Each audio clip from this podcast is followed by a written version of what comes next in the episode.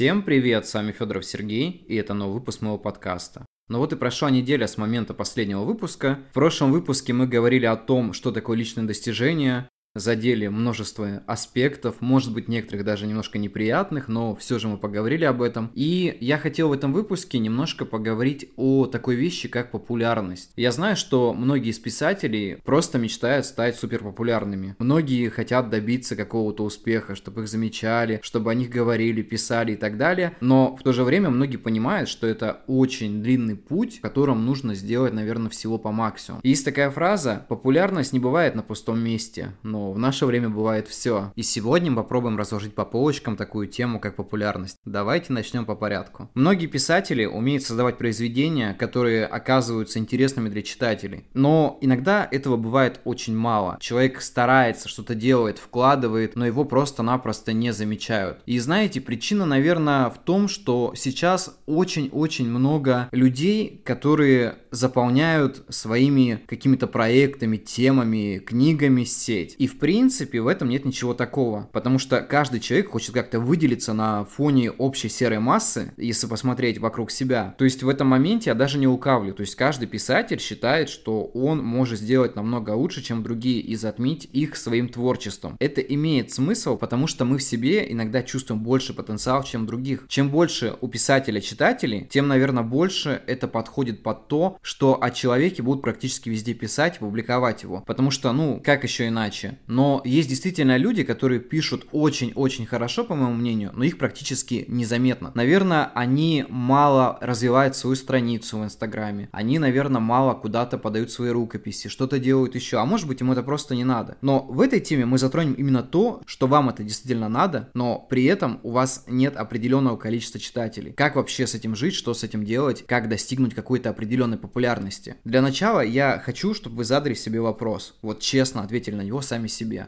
нужна ли мне популярность. Популярность бывает разная. Она может быть умеренная, может быть прям обширная, когда из каждого утюга практически говорят о тебе. Ну то есть ты настолько популярный, что о тебе везде пишут, о тебе рассказывают, там зовут на интервью и так далее. И в принципе это круто. С какой-то стороны это круто, потому что человек становится очень нужным. Вопрос, который стоит действительно, настолько ли он гениален, что он нужен всем. Потому что в нашем современном мире можно сделать, ну я не знаю, какую-нибудь глупость и стать при этом популярным. Это знаете, это как видео на ютубе, где какой-нибудь мужик смешно упал, и у этого стало просто миллионы просмотров, и данный человек получил прям огромную популярность, там, разошелся на мемы и так далее. Наверное, в этой теме немножко не об этом. Именно в этой теме мы говорим о творчестве как таковом, потому что творчество человека — это очень важная вещь, потому что человек, который творит свою историю, пишет книги, он пытается сохранить себя в этой вечности. Хотя, знаете, некоторым, наверное, вечности это как-то много, им просто нужен короткий момент, где они нужны вот прям здесь и сейчас сейчас. Большего в принципе не надо.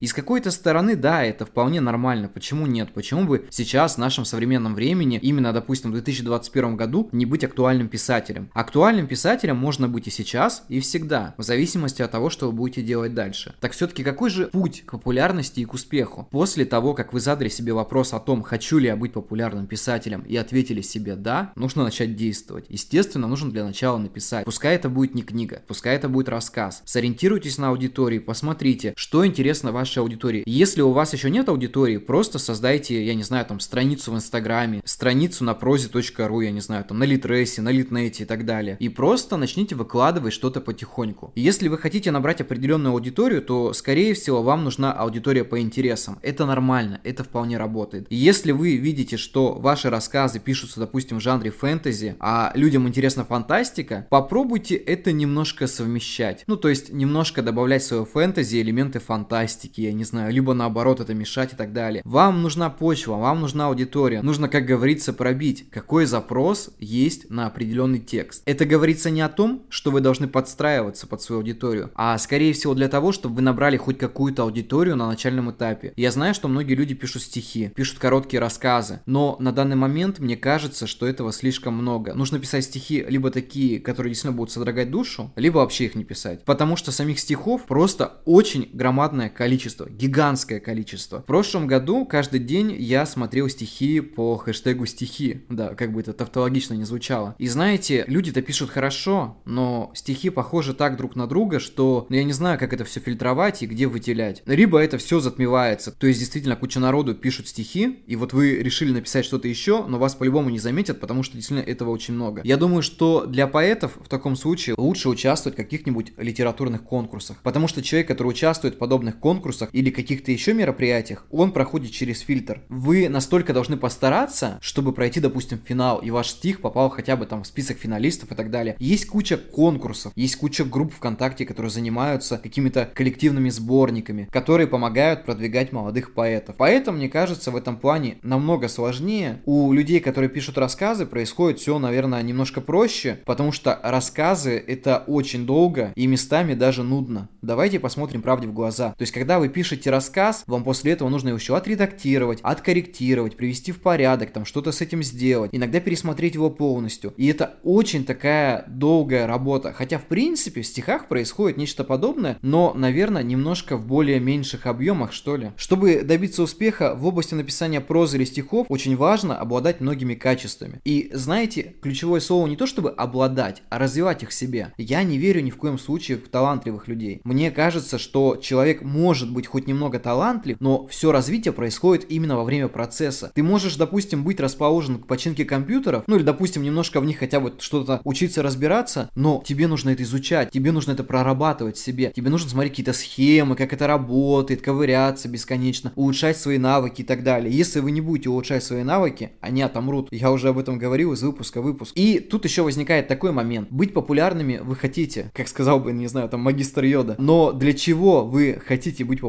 Чтобы зарабатывать деньги или чтобы стать известными? Если вы идете только ради денег в прозу, то мои советы вообще не для вас. Потому что деньги здесь, наверное, имеют ценность в последнюю очередь. Каждый хочет разбогатеть на том, то, что он делает. Но пока вы не добьетесь каких-то вершин и действительно не покажете, что я вот человек, который пишет настоящую прозу, от которой, я не знаю, там люди будут просто сходить с ума, там восхищаться и так далее, то в принципе ни о каких деньгах речи нет. Я знаю кучу людей, которых просто продвинули там финансово, чтобы они стали супер популярными и так далее. Я не буду называть имена этих людей, наверное, в целях того, чтобы их не обидеть, но при этом скажу, что их книги это просто раздутая пустышка. Это была хорошая реклама. И, кстати, это тоже хороший метод стать популярными. Если у вас есть деньги, то можно вложить кучу денег, появиться на полках в книжных магазинах и все, и просто не заморачиваться. Но это, наверное, не совсем правильный путь, потому что, в принципе, для этого вы ничего не сделали, вы просто были проектом. Я не знаю, вы написали книгу, которую, не знаю, после вас переписали три раза, довели до ума, как бы до какого-то презентабельного вида, и после этого вы